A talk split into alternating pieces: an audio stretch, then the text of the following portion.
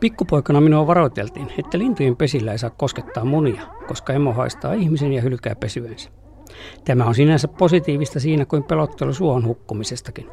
Ihmiset jättävät niin linnunpesät kuin suonaratieläimet rauhaan. Mutta mitään muuta asiaperustetta varoituksille ei olekaan. Lintu ei haista ihmistä pesällään, onhan melkein kaikilla linnuilla yhtä surkea hajuaisti kuin ihmisellä. Mutta lintu itse voi haista vahvasti. Olen rengastanut 70 kalasääskiemoa, ja kun vajaa parikiloista petolintoa pitää sylissään, siitä huokuu vahva kalanhaju. Ei ihme, ovathan emot vähintään neli, jotkin lähes 20-vuotiaat. Eivätkä ne ole elämässään syöneet mitään muuta kuin kalaa. Kymmeniä tuhansia kaloja. Toisaalta yhtä lailla ikänsä kalaa ahmineet kuikka ja kaakkuri eivät sylissä haise juurikaan kalalta. Mutta pienemmätkin kalastajat haisevat, kunhan niitä asuu tarpeeksi ahtaasti.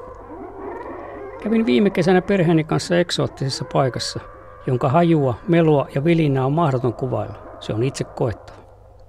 Kyse on Hornöjen lintuyhdyskunnasta vuoreen ja vanhan linnoituskaupungin eli Vaardön edustalla, Varangin niemimaan itäisimmässä kolkassa.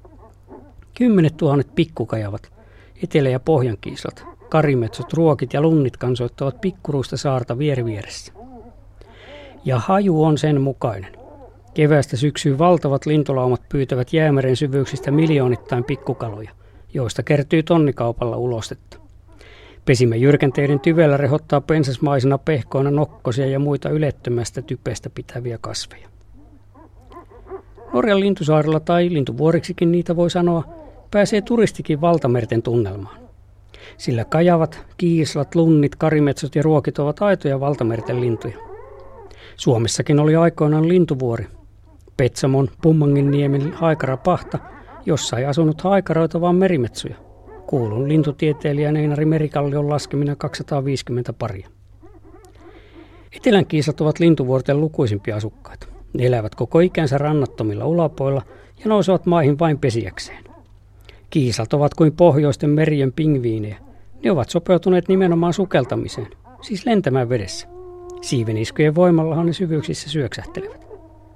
Kiisla sukeltaa jopa sadan metrin syvyyteen, yli kahdeksi minuutiksi. Osaavat kiislat ilmassakin lentää, vaikka se vaatii vimmattua viuhtomista, koska siivet ovat pienet suhteessa ruumiin painoon. Kiislat pesivät lintuvuorilla vieri vieressä. Naaras muni ainoa munansa kalliojyrkänteen kapealle ulkonemalle, turvaan naaleilta.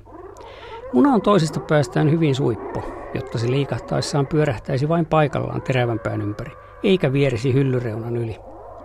Imot hautuvat munansa vuoron perään toisen käydessä kalassa ulapalla. Haudonta vie neljästä puolesta viiteen viikkoa, minkä jälkeen poikasta on ruokittava vielä kahdesta puolesta kolmeen kuukautta. Poikanen hyppää lentokyvyttömänä kalliolta mereen ja itsenäistyy emojen hoteessa ulapalla. Vain yksi muna ja poikasen kehittyminen sukukypsäksi vasta viisivuotiaana kielii siitä, että etelän kiislat ovat hyvin pitkäikäisiä. Vanhimmat linnut elävät luonnossa luultavasti jopa 40 vuotta. Kyyhkyn kokoiselle linnulle aika pitkään. Kiisloja asuu Itämerelläkin, Gotlandin Stura Kaarsyöltä pikkujoukko muutti Pernean Aspsäärille keskelle Suomenlahtia 1957. Yhdyskunta pesi saarella kallion halkeamissa ja kivipaasien alla, lukuisampien lähisukulaisensa ruokkien naapureina. Kolonia kasvoi 73 pariksi vuonna 1990, mutta laajojen leväkukintojen erittämät myrkyt tappoivat seuraavina vuosina joukoittain lintuja. Viime vuosina parimäärä on ollut alle 50. Toinen Suomenlahden yhdyskunta asuu 12 kilometriä itärajaltamme Venäjän puolella. Ahvenanmaan pohjoispuolella on pesinyt 80-luvulta alkaen 50 paria. Talveksi kiislamme muuttavat Itämeren eteläosiin, norjalaiset linnut Atlantin ulapuille. Tämä mestarikalastaja on kalakantojen armoilla. Sekä liikakalastus että ilmastonmuutos ovat heikentäneet Atlantilla niin kalakantoja kuin kiisloinkin elinoloja. Linnut joutuvat hakemaan ruokaa yhä kauempaa, mikä johtaa poikasten alipainoon ja monen nelkiintymiseenkin. Itämeren puolella ruokaa on toistaiseksi riittänyt paremmin. Kotlannin yhdyskunnissa kanta on kasvanut 50 vuotta, noin 10 000 pariin.